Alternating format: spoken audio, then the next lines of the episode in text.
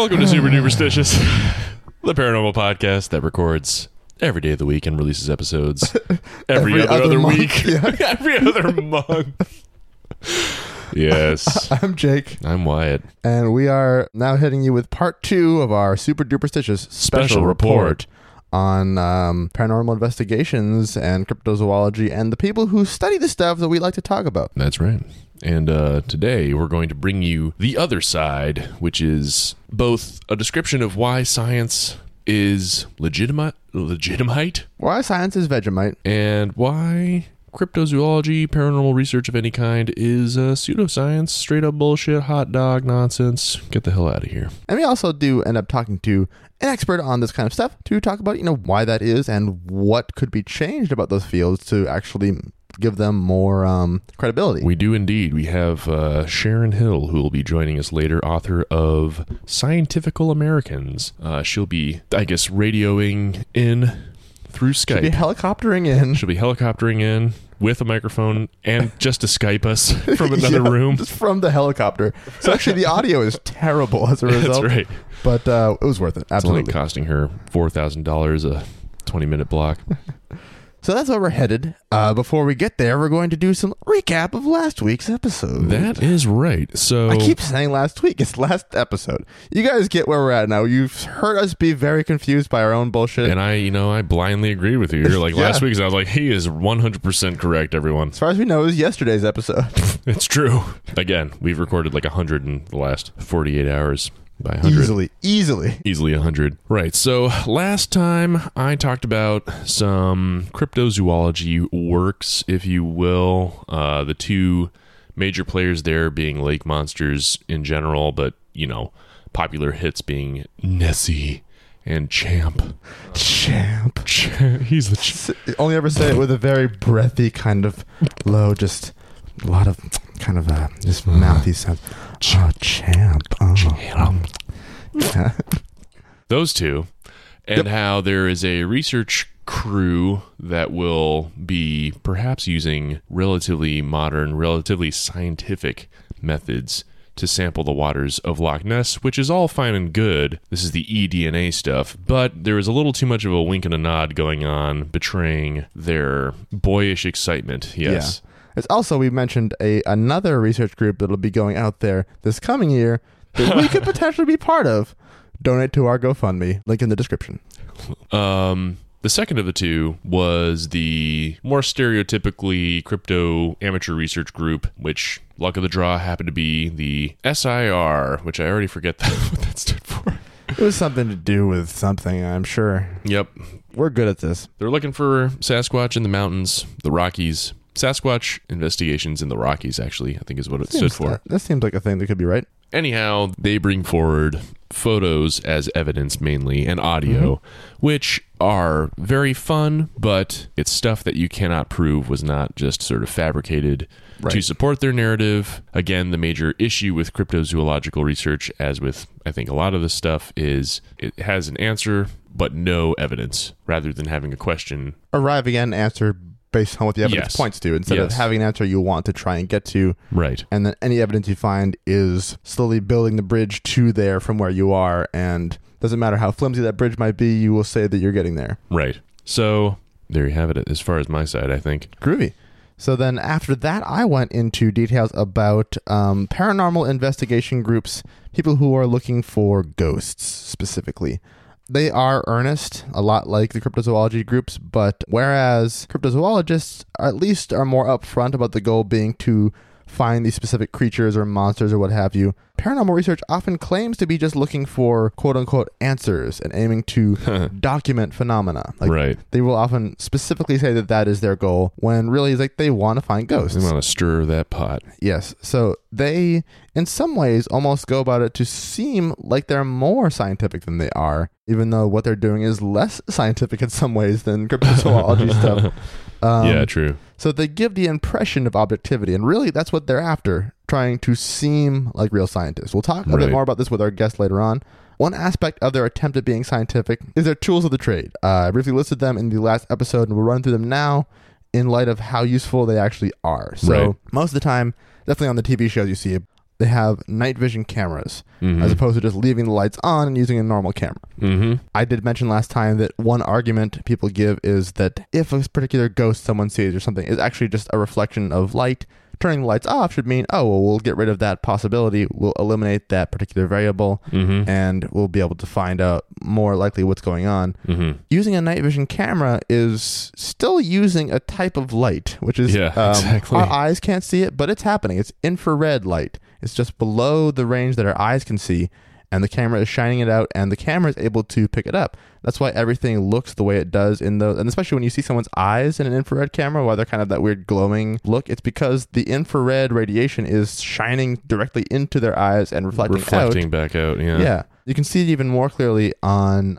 different nature documentaries, like I think Planet Earth, and they looked at the African savannah at nighttime when um, there were They like have like a very out. special camera too, don't they? But again, it just is picking up infrared Right. radiation, and they have a big, almost like a spotlight they're shining that is IR. Mm-hmm. And um, so when you're looking at the footage, it looks like they're just lighting up the entire area, and for some reason it's in black and white. But really, Right. they're shining this light that our eyes can't see on everything, and then the camera is picking it all up. Right. So this is all to say that uh, just That's how IR vision- cameras work. yeah, this is all to say that uh, when you're turning off all the lights and then turning on a different kind of light, you're still introducing a kind of variable that isn't going to really help you that right. much. Right. So if if there's like some kind of reflection happening, and then you're looking at your footage afterward, you see that happening. It could be a reflection of the infrared radiation coming out of the camera. Like you yeah. can't. It's still a reflection. Yeah. Right. So it's not like the camera's magically just picking up ghost stuff. exactly. So to give the argument that that is why you're using that kind of camera, it just doesn't cut it, No. and it's not really working out. Nope. EMF, electromagnetic fields. People use a lot of EMF detectors. That's one of the mainstays of paranormal research.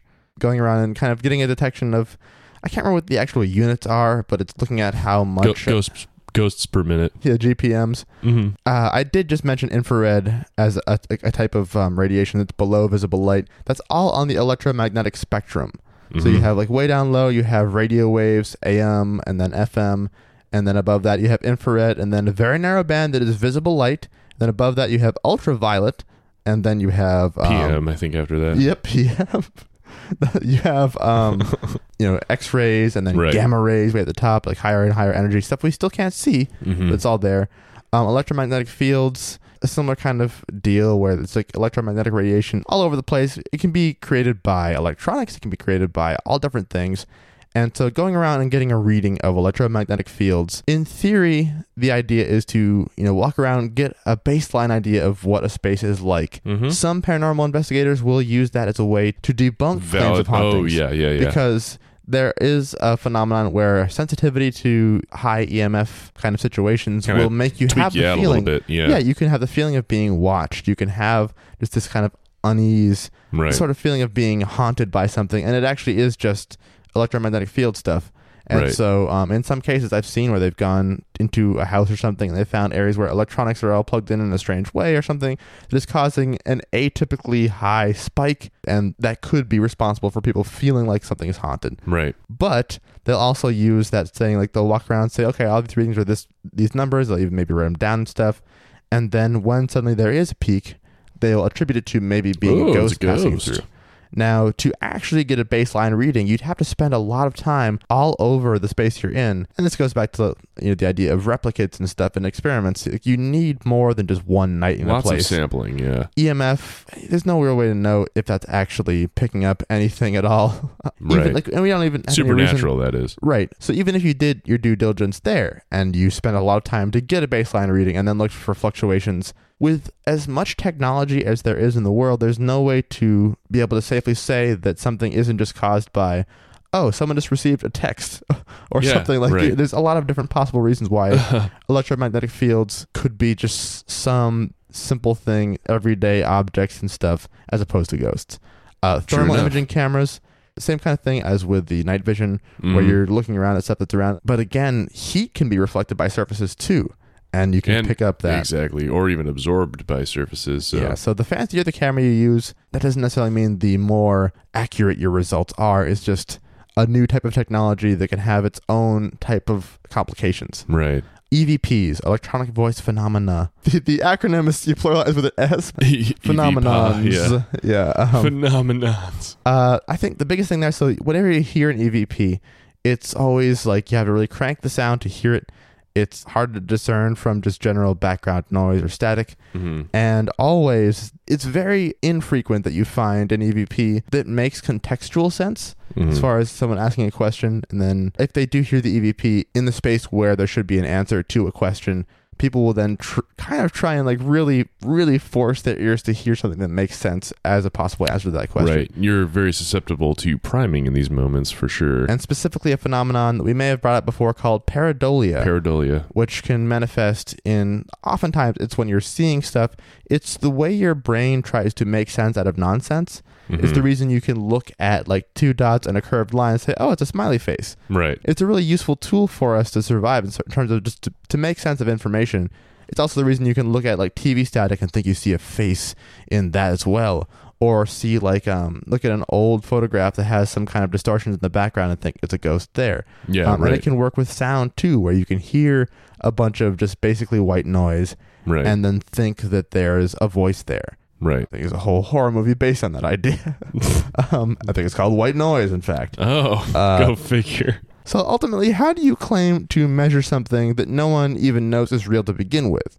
This is something that Sarah, when we talked with her in um, episode 40, 46, I think, 46, the hostess with the ghostest, uh, host of Laughing in the Dark, Sarah Jones, um, she mentioned the idea that, you know, people look at all the, the lack of results and stuff to say that there aren't ghosts and say, well, how do you know you're not finding stuff if you don't even know what it is you're trying to measure? Mm-hmm. The flip side of that is that how do you know that you're finding stuff if you don't know how it can be measured? I'm not Yeah. going to out- outright say that it can't be there. We don't know it's there. It's not real. It isn't. But it is it's like the sustains the fantasy to say that well you don't know that you can't measure this. You can do a whole like. Russell's teapot kind of situation there. Russell's teapot, Yeah. indeed. Russell's teapot is the idea that if you were to claim that there is a teapot somewhere in orbit around the sun between the Earth and there, you can't prove that it's not there. Right. So maybe it is there. Right. And then taking it a step further and like turning that into a whole like doctrine and if you don't believe it's there, then you are a heretic and all this stuff. Right, like it- right. You, can- you can keep building from Hey there. man, what's the harm in believing it's there just in case it is? Right. Maybe the teapot sends you to hell when you die. So in this case, we don't have any specific way to measure the presence or absence of the teapot in orbit. We wouldn't know where to look. We wouldn't know what to use to measure it. Same thing with ghosts. We don't know what units to even measure ghosts in, other than ghosts per minute. well, minute. ghost per minute Yeah. is the, the unit. So how can you even claim to be measuring something if you don't know it's there? Right. One thing I want to contrast that with is the idea of dark matter and dark energy, something that we're pretty sure exists, but we have no way to measure it. We have no way to detect it. We have no idea what it even really is. We just, it's a hypothetical form. It's a hypothetical that emerges out of mathematical formulae, if I'm not mistaken. Yeah, so in the case of, say, dark matter, you're looking at all these different obser- observations we make about the universe and about how things behave. Very objective, relation to one very tangible observations. Yes, and how um, like different gravitational relationships between galaxies and things, and just all across the universe, what we can see, it seems like there should be a whole lot more mass to the universe than we can actually detect. Right. We know how to detect matter through different methods, but the amount of matter there should be is that much higher than what we can detect. So it's like so we call it dark matter Right. because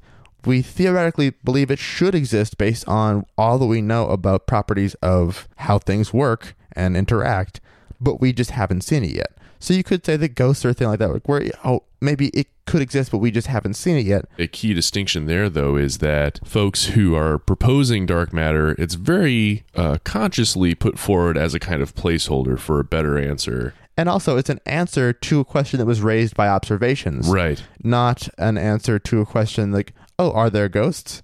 Yes. Yeah. Like, is there dark matter? Like, why would you propose that? Well, because of all these reasons. Right, Like, exactly. there has to be something, and, what further, we're calling it. we'll continue to gather evidence as well as we can. And when we have more information, we'll be able to say, oh, it still seems like there may be dark matter, or, oh, actually, now we know it's whatever it Yeah, could or maybe be, this, this or specific uh, phenomenon is causing our. it was um, ghosts the whole time. go. Ghosts or dark matter. Just this. So ghosts comprise sixty-eight percent of the mass of the universe. Um, they just all hang out everywhere else in space until they come and visit us sometimes. Right.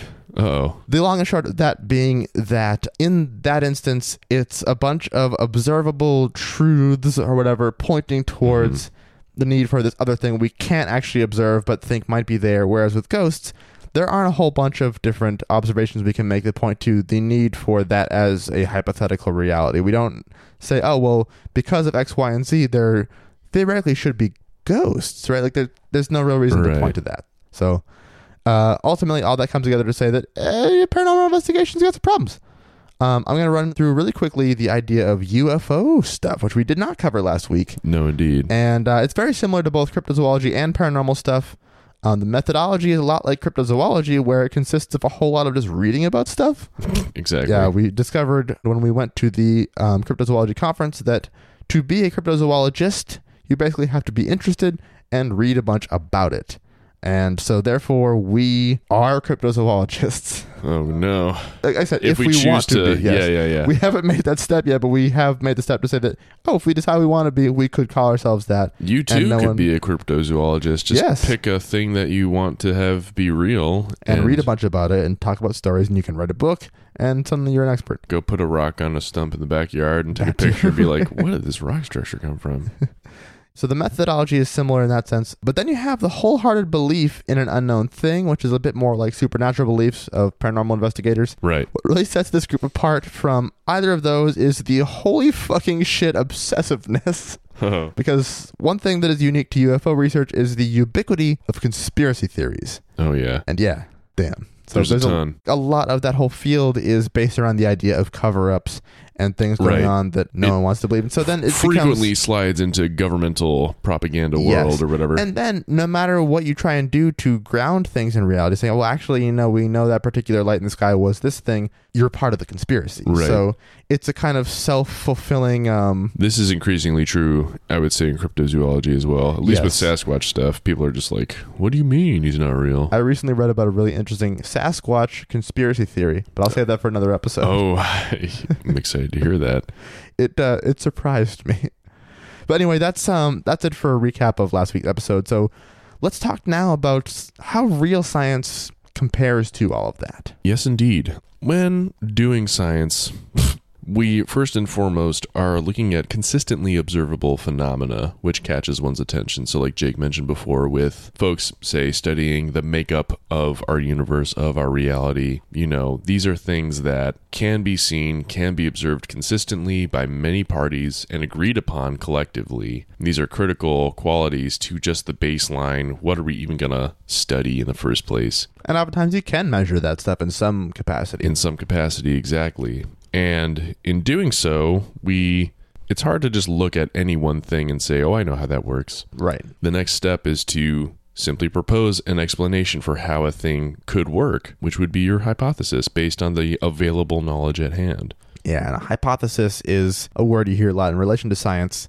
and it's a proposed answer to a question that you're asking. exactly the question could be you know why does the light turn on well, I hypothesize that it turns on because I flip this switch. And so you can try flipping the switch up and down and up and down and look at that. The light comes on consistently every time. Cool. Well, that's at least step one on Right. a process because now, well, I realize that on occasion in a thunderstorm, let's say, no matter what I do, the light will not turn on. Now what?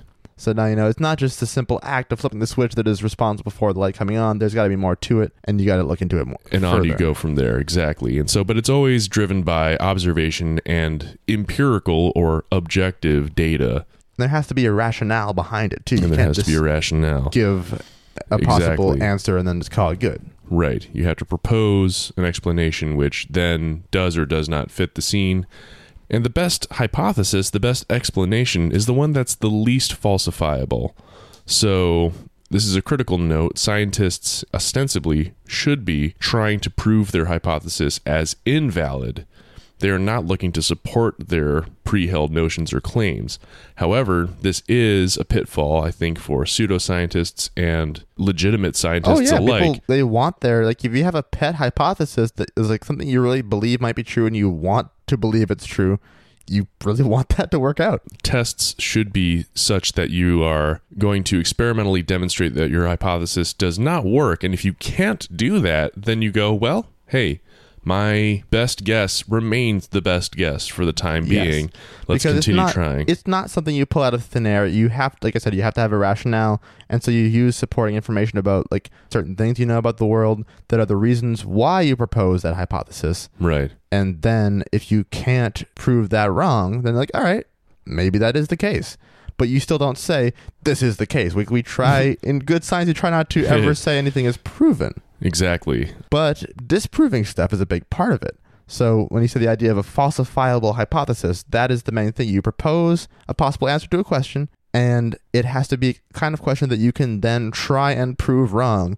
And then when you've exhausted your possible ways of proving it wrong, then maybe it might not be wrong. Exactly, because one of the one of the grand overarching principles of science is that we never fully and totally know anything. Right. like you could say, I mean, it's a hypothesis, which is just the um, initial proposed answer to a question. Um, a theory is like a very well supported hypothesis. Mhm. Um, a law is like especially held true, like over a great deal of practice to the point where it can be applied in multiple circumstances. right, with great confidence. And Yes. Yeah, right. But it still isn't totally certain. Like it's um, exactly. There's always the a little loss- room yeah. for for randomness and uh, entropy to take hold. It- you know, and as we collect data, what do we do? But run statistics on these. We basically try to figure out how much the results of our test could have been due to chance, or maybe due to, let's say, something closer to a law of nature. Right. You may hear a scientist mention the idea of whether results are significant, or what they specifically mean is whether they are statistically significant. Right. This is the kind of like drier, more boring part of science that the average person doesn't really care about as much. hmm But it's actually the most important part of collecting results, and it's completely absent from all cryptozoology, paranormal investigation stuff. there can- simply is nothing to statistically analyze in a lot of cases. and you might say, well, so what? Like, how important is is doing some number crunching to actually confirming a result? Like, you Right, saw a thing, right. it was there. Yeah, how are you going to like just deny what your eyes have told you? But there's a unfortunate huge amount of chance that happens. There's just a lot of randomness in Oh, yeah. events and statistics allows us to determine how much the causal agent is actually related to the outcome that we're looking at. Yeah. If that makes sense. So, is the pattern you saw or the result you yes, found the pattern, right? is it because of the actual effect of one thing on the other that you think might be, or is it just totally arbitrary look of the draw? And this is also a, a realm where I guess I mentioned causal agents, but there can also be significant correlations between things, which are not necessarily causative. Right. It's just it happens that when one thing is occurring, another thing is also occurring. They may be linked in some ways, but they aren't necessarily relying on each other for their mutual expression.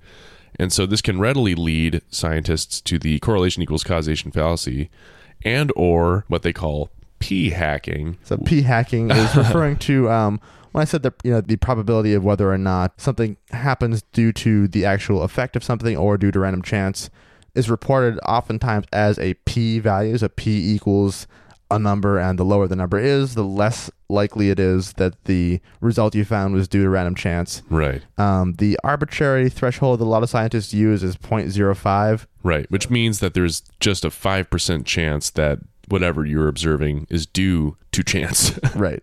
P hacking then P hacking then is effectively drawing from your collected data or analyzing your collected data in such a way that you illegitimately boost the perceived significance of the result. So you can do different kinds of um, There's all different ways mathematical of operations on stuff that'll eventually make it so that your number, your p-value number, gets really low. Right. There's a funny phenomenon with really, really large sample sets or many, many statistical tests, which is that when you are performing many statistical tests on, say, a huge data set, there is just a probabilistic certainty that you will find some significant result. And it's not necessarily because there's something actually going on. It's rather a product or a byproduct of the statistical analysis itself. So, this is something that people have to look out for often as well within the scientific community.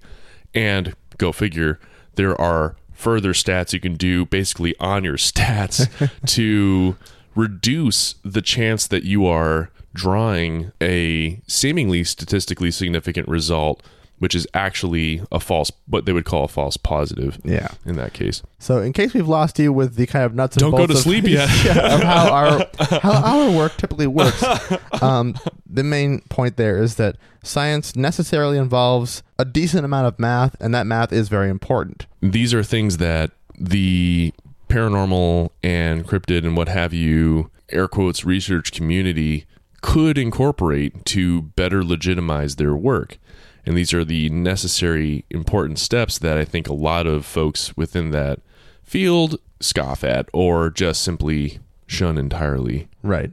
And I guess finally, scientific work is often peer reviewed. So, this is where other folks in the field, often within that particular topic of scientific research, examine the work themselves. So, you finished your whole study, you have your results, you have your interpretation of what it could mean. You've written it all up into a very concise, clear way of conveying what you try to find and why.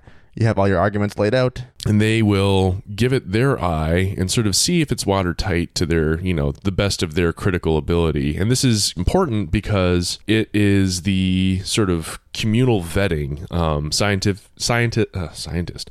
Science is a very collective effort. You know, it's it's almost impossible to do any work on one's own absent of anyone else's input. Right. By the same token, it's a collective effort to police each other to make sure that we're not being too sort of taken away by our own personal desire to see the fun answer or the narrative that we privately really do enjoy or want to uh, to have found.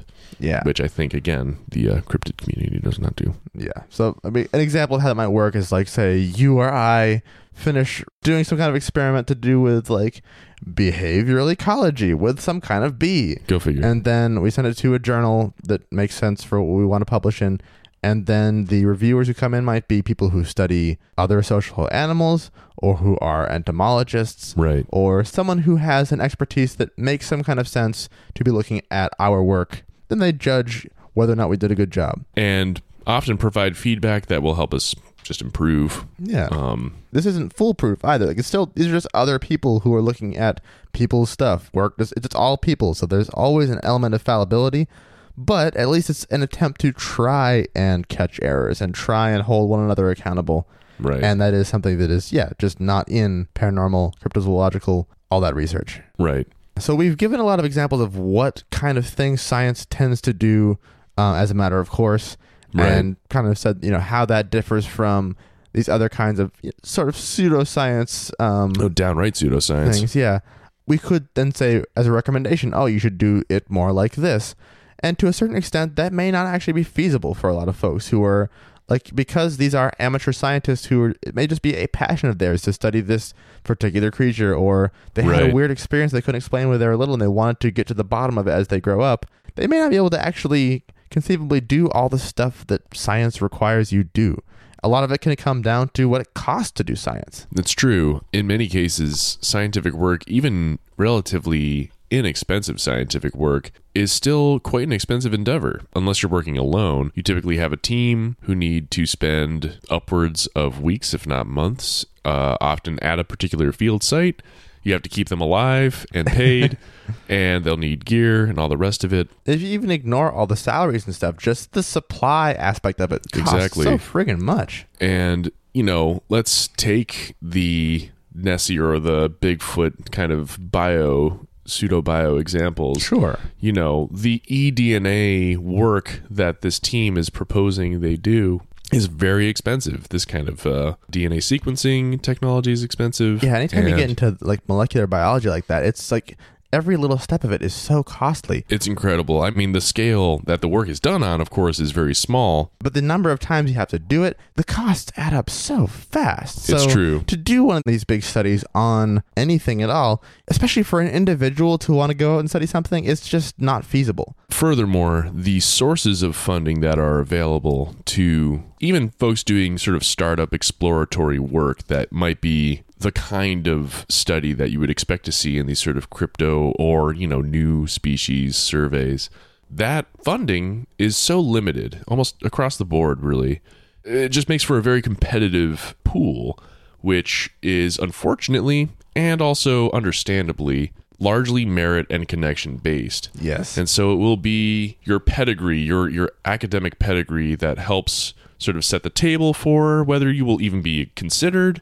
And then furthermore, how many other funding sources and how many other people that you know that have drawn on funding sources in the past successfully will largely dictate whether your proposal is even read in the first place. And then you'll have to demonstrate a considerable grasp on a lot of the kinds of things Jake and I were just talking about within the scientific realm of procedures expected to be applied for this kind of work. So I think a lot of amateur researchers are not coming out of uh, an academic background. Um, in the sense of the more classic scientific uh, training. So for any old person to try and do it, it's just it just isn't possible. So as much as we can tell paranormal researchers and cryptozoologists that you should be doing stuff more like real scientists, that may not actually be in the cards for them. It'd be nice if we could all just afford to try and do the different research we want to do because we could find cool stuff that way. I agree. I mean, there is a lot of money. For instance, the US government has a lot of money that they dole out to research institutions. I mean, you're funded that way, aren't you? I am indeed. Yeah. I, in fact, have the great fortune of being on a National Science uh, Foundation fellowship for graduate students. But National Science Foundation, they give money out to researchers at almost every stage of their career after uh, secondary education. I mean, in our current era, we don't see as much money as could be allocated in that way. I mean, if we Yeah. took the money used to build even just one more F 15 jet or whatever and put it towards scientific research, we'd probably have figured out how to breathe underwater and metabolize lava by now. So, Yep. anyway, I think the pseudoscience community could start to work towards dropping the PSEUD by getting an EDU occasion. What did you say? Uh, the sued. oh, I dropped okay. the, yes, yes, they could. What? I agree. Now that I understand. I also didn't add O. Oh, Uh, sued. the sued science. They could be edu science instead. Exactly. So, I guess if there are any pseudoscientists out there, fuck you. There are any prospective paranormal researchers, cryptozoologists, people who are interested in the strange and want to seriously study it, yeah, right. there is a way to do that. There is a way to do that. I would say explore, but actually be skeptical and do your due diligence when you have quote unquote evidence in hand. We need evidence that can't be so easily fabricated or flubbed. Fabrications being just plain old photographs, flubbed being things that could lead to erroneous results, even such as eDNA, if you're looking for an organism that is not actually proven to be real. Right. This is not to say that you are actually making your shit up. Right. This is instead to say that you need to be able to find results that no one could point at and say, you made that up. Exactly. You need to be able to verify and vet, validate every V word you can think of. Yes. Um, so Vivisect. vivisectable results. If you Um, can you cut keep a them live. Sasquatch open on a table and show us you doing it, right. then we'll believe you. Well, I mean that'll be the ultimate. Um, God, that's horrible. Yeah, gruesome. But you know, set up repeatable experiments or get a bigger sample size or hire someone who is a neutral authority on just simply verifying that what they've seen is real Yeah, so and it- true. And again, if it comes back to the funding idea, if you have a friend who doesn't believe the stuff that you're so into, show them your stuff and say, "What do you think of this?" and see if they can poke holes in it or, or not. Exactly. Work work hard to get someone on your team who does not buy what you're trying to sell so that when you present your results to them, you present your work to them and they have nowhere else to go but in agreement with your premise Then what you have done is provided a hypothesis that can't be falsified. and you will be on your way to, you know, Sciencing, sciencing. like the rest of us. Yeah. And then you can know. just be tearing your hair out because Sasquatch isn't real. It might be white. You don't know. Hey, yeah. I know, but you don't. yeah. yeah, you're right. There you go. That's a good one. It's not real. To take us home now with uh, recommendations on how these fields can be made more legitimate, what they can do to uh, become more like real science. We turn now to uh, a geologist and author of Scientifical Americans, Sharon, Sharon Hill. Hill. Sharon, thanks for joining us. Well, I am so pleased to be here. I'm very excited. Woo. I don't do too many podcast interviews these days anymore, Oh, Oh, cool. but Well, I was I was really glad to to get your invitation and glad to be here. awesome. Very cool. Well, We're thank you happy so to have you. Yes, indeed. So, what can you tell us about, um, with all this kind of pseudoscience that's been done by a lot of different people who either are trying really hard to do real science, just don't know the difference? What kind of recommendations could you give to people to be more like real scientists to make their field more legitimate? Oh wow, gee, you know, there's a lot of, a lot to unpack right there. Yeah, true, true. I was curious on how these people who didn't have a background in science, didn't go to school for science, didn't really have any training on how to do uh, research, right. actually going out there and interacting with the public and telling them that they were doing science or, or projecting this image that they were doing science. So it was uh, slightly disturbing to me. But when I actually dug into it, I found out a couple of really interesting things that maybe people don't realize, and maybe hmm. they could be a little bit more sympathetic to the the investigators. Um, mm-hmm. First of all, you know, in our society, we value science. We know it, it gives us the best answers, and I think these people realize that, mm-hmm. and they want to try to do that, and they try their best. Right. But the science that they get is like what they see on TV, and movies. it's a pop culture version Yeah. of science It's exactly playing at science.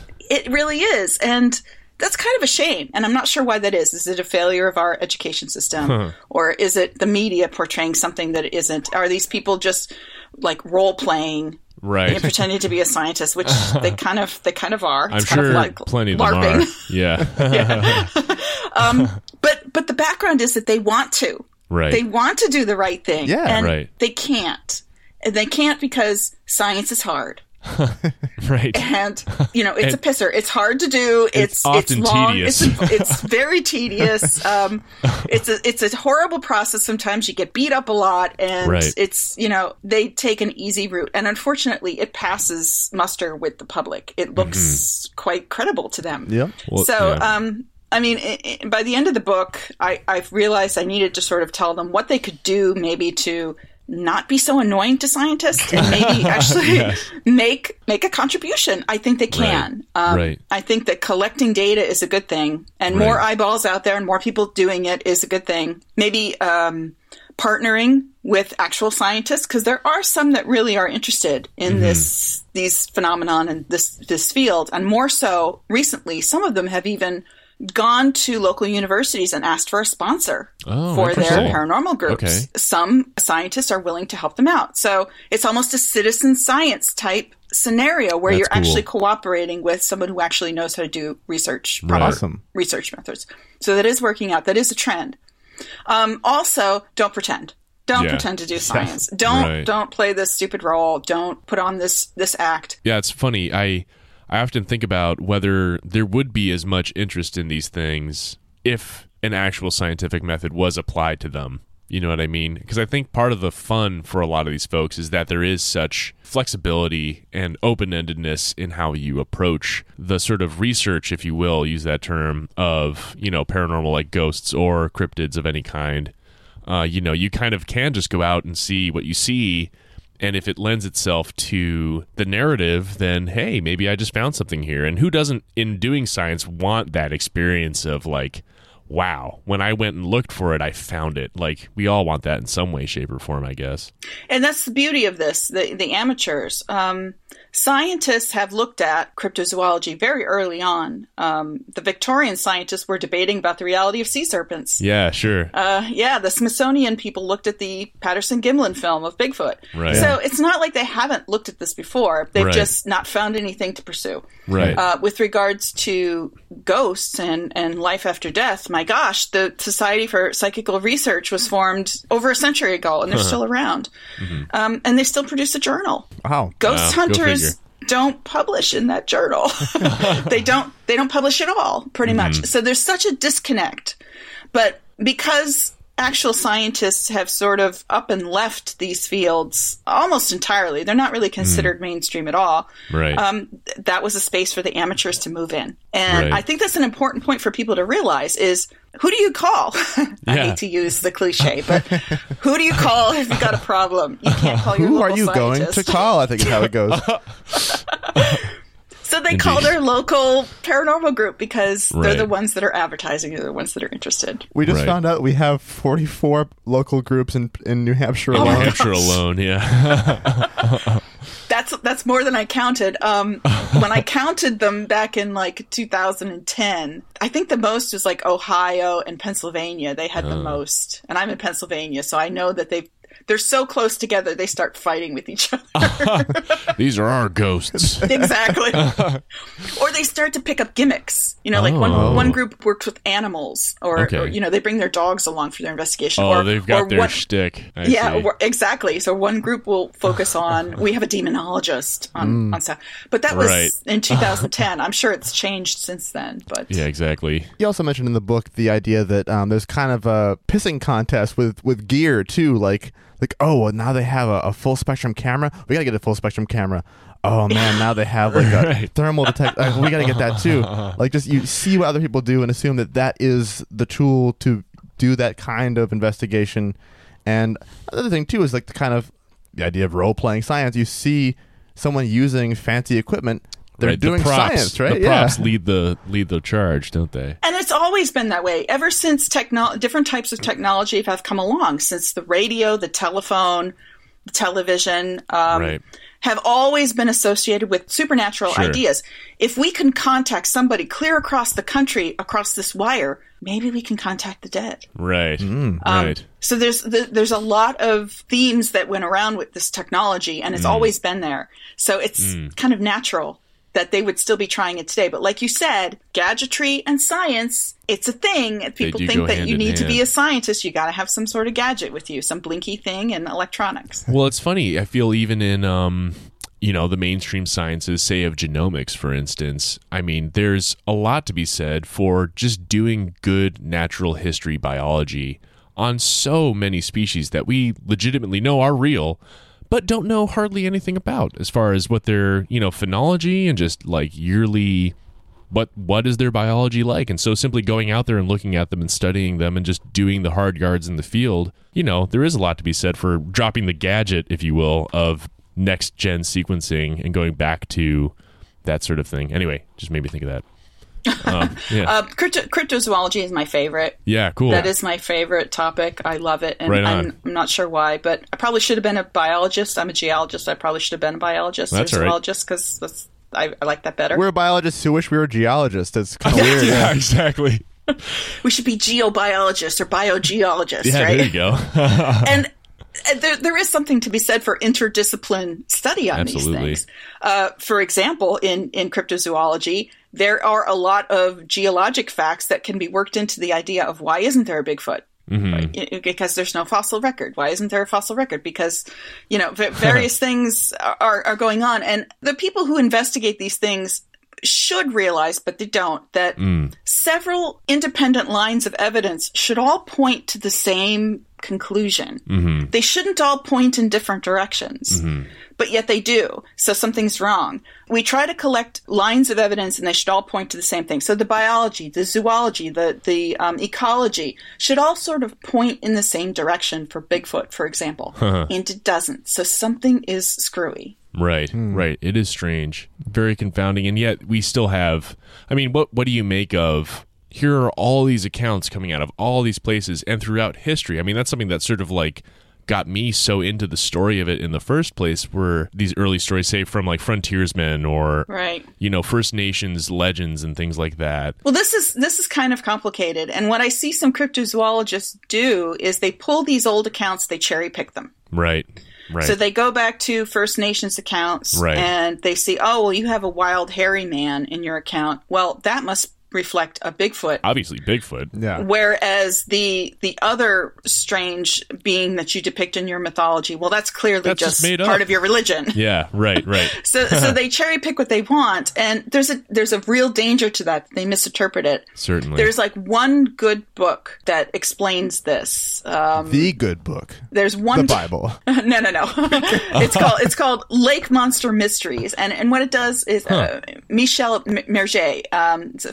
French Canadian author, and um, he he describes how people took natives' ideas of sea serpent or sea, lake monster ideas, and they made them into a real creature when Right. they really represented a story about be careful when you're going across the lake. There uh, you be go. careful when you you know you could you could die. it was like a boogeyman, basically. it was very much so, and and unfortunately, cryptozoologists have a tendency to do this, especially with Bigfoot, is pull from these old accounts and make them what they want them to be. right. So there's another example of them delving into some scientific history, uh, archaeology, anthropology, Right. and coming up with their own story. The revised Um, narrative, yeah.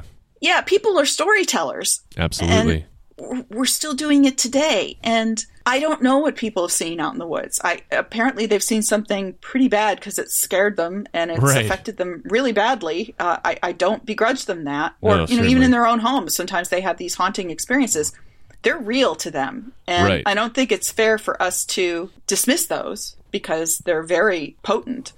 But I'm not going to take them at face value because humans are complicated. So, Yeah, I, yeah, I, I'm not going to make a conclusion from that. So would you ultimately agree that maybe the the biggest problem might be the discrepancy between a story and the evidence? So like we Right. as scientists we build the story from what the evidence says. Right. Whereas a lot of these amateur investigators looking at cryptozoology, looking at ghosts and stuff, looking at UFOs might instead have a story in mind and then try and find evidence to make that to story validate happen. it. Right. Very much so. It's almost like an upside down investigation. I call it like a sham inquiry because they already have their answer. Yeah, exactly. And then they go through this process of I what like looks that. like inquiry, but Right. it's kind of a sham, but it looks uh, very convincing to the client or the observer. Right. And they look like they've come to a logical conclusion. I mean, you just watch a ghost hunting TV show, and that is what they do. so, uh, unfortunately, the audience just falls right into that. But if, if you're a scientist and you're watching this, you could immediately see the horrible flaws in the process. And um, it's it's often funny if you if I do sometimes go to these paranormal investigation uh, presentations that they give, and it's just it's very hard to sit through because they're just so transparently BSing everybody. right. but everybody around me is buying it. Right. So it's it's effective being scientifical, you know, pretending to do science when you're Right. really not. It's Right. effective. It's effective for the public. That's pretty Sure. scary. For the record, you can say bullshit on our show. It's fine. Okay. Well, I didn't know. You've heard the show. We curse too much. We, we do curse too much. One of the, the problems with paranormal groups is uh, they can't do criticism. Right. Right. And one of the tenets, one of the norms of science is you open yourself up to Yeah. criticism and and peer review and skepticism, and that's that's one of the you know the the, the methods of science. You do right. that. Exactly. They they can't do that. They close. They deliberately close themselves off to it. They say if you are going to talk against what we say, you are an enemy, and we don't want to hear from you. How do you improve? Yeah, how exactly. do you how do you vet your data how do you come to logical conclusions if that's your attitude some of the things that i saw with these paranormal groups were just astoundingly close-minded right. and they would be the first to tell me i'm close-minded Right, of course. right you're close-minded because you're not accepting what i tell you is the truth You don't believe. Yeah. I said, Well, I'm open minded enough to think I might be wrong, but Right. here are all the options that could possibly be an explanation for what you're saying. You're saying it's just this one thing. right. That's So the wrong kind of parsimony, guys. Who's close minded? Right. Not me. Right. It's just it's really frustrating when the word skeptic is a, is a four letter word. it's just yeah. yeah, for the most part, I got doors, you know, slammed in my face. Nobody wants to talk to me Hmm. because of that. Now, I've sort of ditched that label uh, for for many and various reasons, Oh, but yeah. it still hangs on, and, and that's what people remember me as as being the skeptic, and Huh. it, it's it's unfortunate That is Yeah. very disappointing to hear. because of the strong belief element in the paranormal.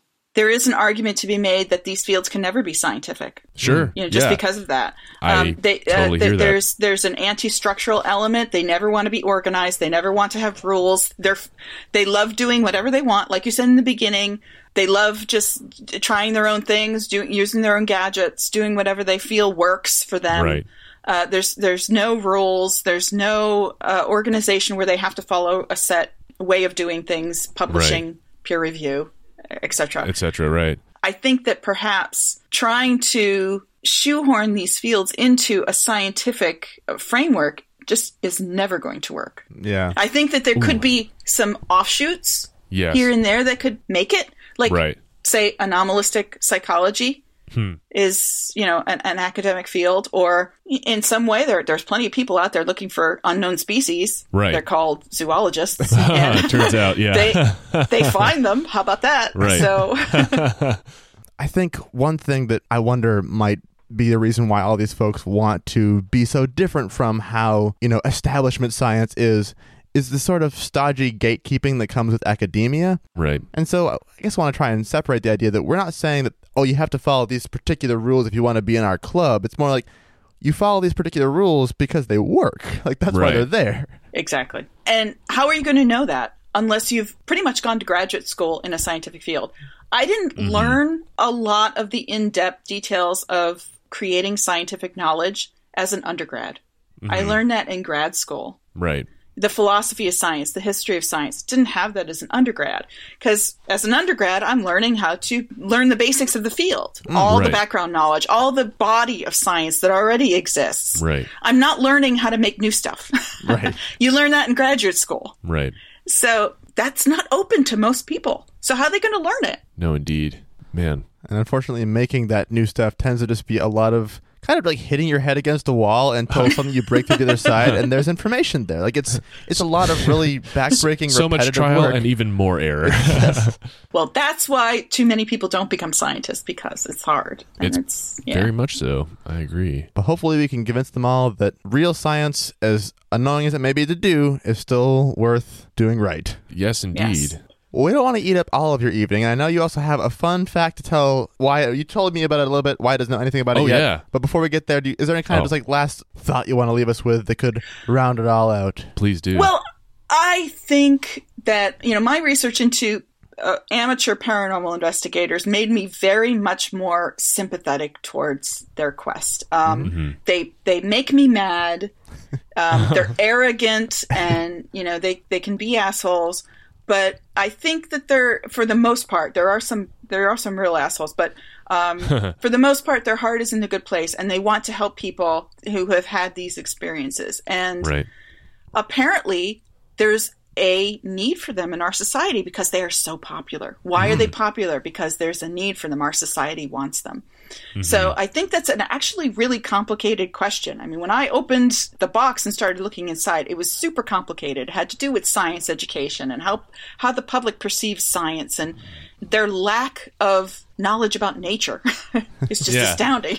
and, um, so there's a lot to unpack there, and I think we mm-hmm. should be a little bit sympathetic to them. And you know what? I'm okay with the paranormal belief system in, in especially in the U.S. and of course all over the world right now. Very Right. high rate of belief. You know, more than 75 percent of the population believes in some Form of strange paranormal. Yeah. Yeah. That's okay. That's I'm, no I'm one. okay with that. It's not hurting anybody. Right. And and when when it starts to cross over maybe into the classroom or into curriculum, then I get worried Yeah. uh, and I want to speak up. But for the most part, that's how humans are. We believe in things that may not be true. So I'm pretty settled with that. Well said. Great.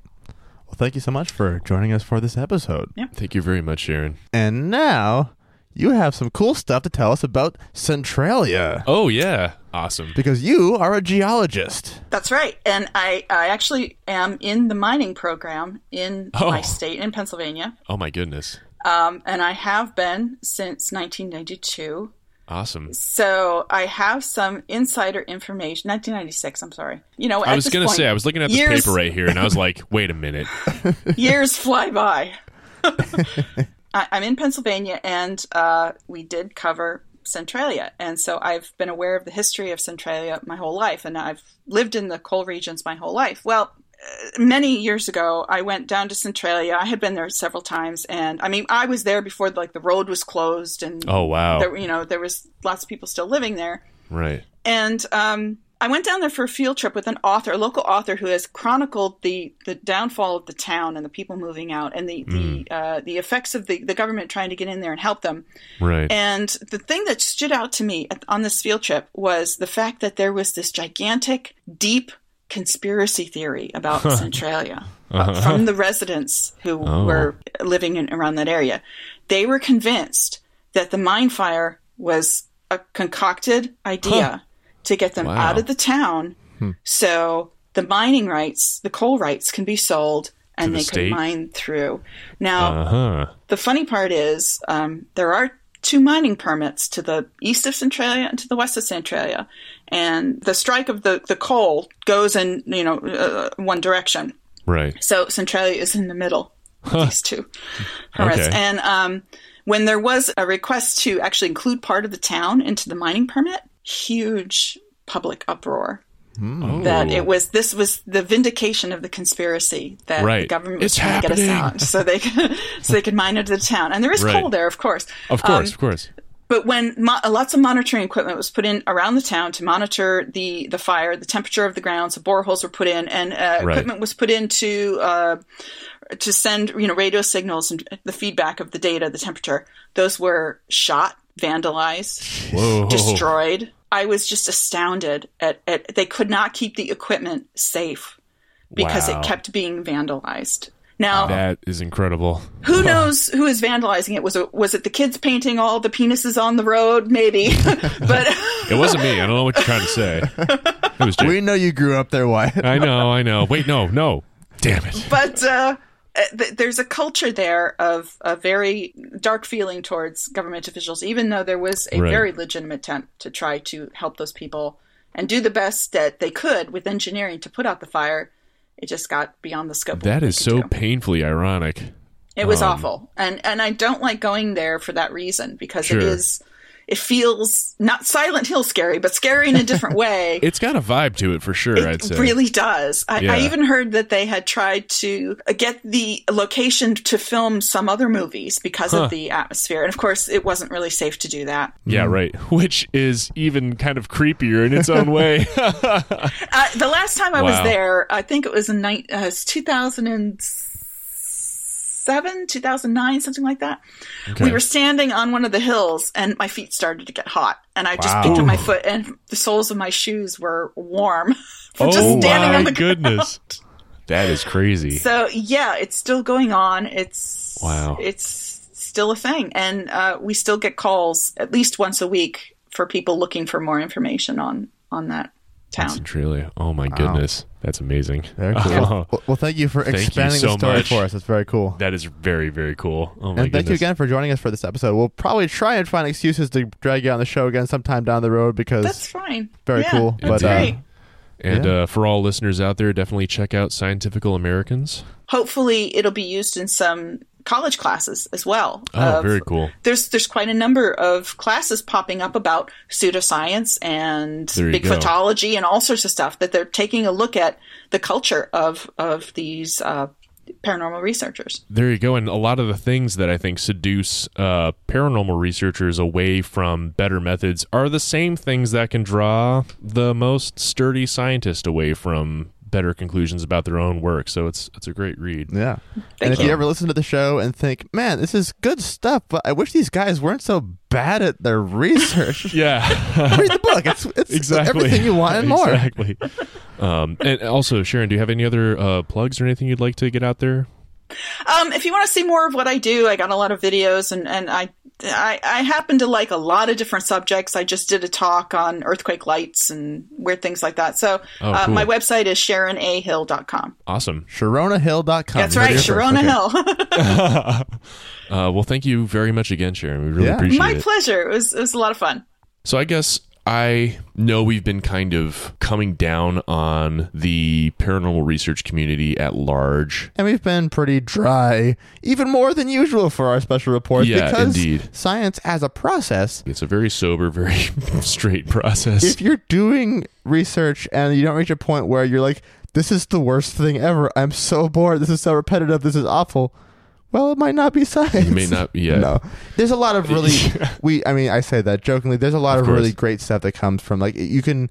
We talked about hypothesis testing and experiments, and there's a whole entire field of research that is just going out and finding stuff. There's a lot of just fact finding that can be done, and there's a lot of thrill to be learning brand new things. The thing is, like exactly, there there is a ton of what they would call descriptive work rather than experimental work, which is exactly that. You are documenting things for the first time, but you need to do it in a way that can be validated by a community and not just simply accepted regardless of critique. And I think Jake and I are both this insistent about getting this message out there to the para research, what have you, community because we agree that the story is fun. Yeah, we would love for all this to end up being real. It would be so great. That would be really cool. And it stands to reason that the better you are at trying to find the stuff, the better methods you use, Right. the more likely it is that whatever you find will be real. exactly. But in the meantime, just don't let the story come before the facts. Yeah, because if you do, you'll end up being an episode of Super Duperstitious where we'll read your story And, laugh our of butts off. so uh, until next time, until next year, Yeah, yeah. The next episode doesn't come out until January. 2019. Mhm. Both those things. So thank shit. you for joining us this time. Thank you very much. We'll be back again next time. As always, if you have your own questions you want to ask us, if you have your own experience you want to share, if you want to say, hey, you guys are doing bad and don't, contact us at our email address. Contact at superduperstitious.com Mm-hmm. and uh, reach out through all the other stuff. Bye. Yep.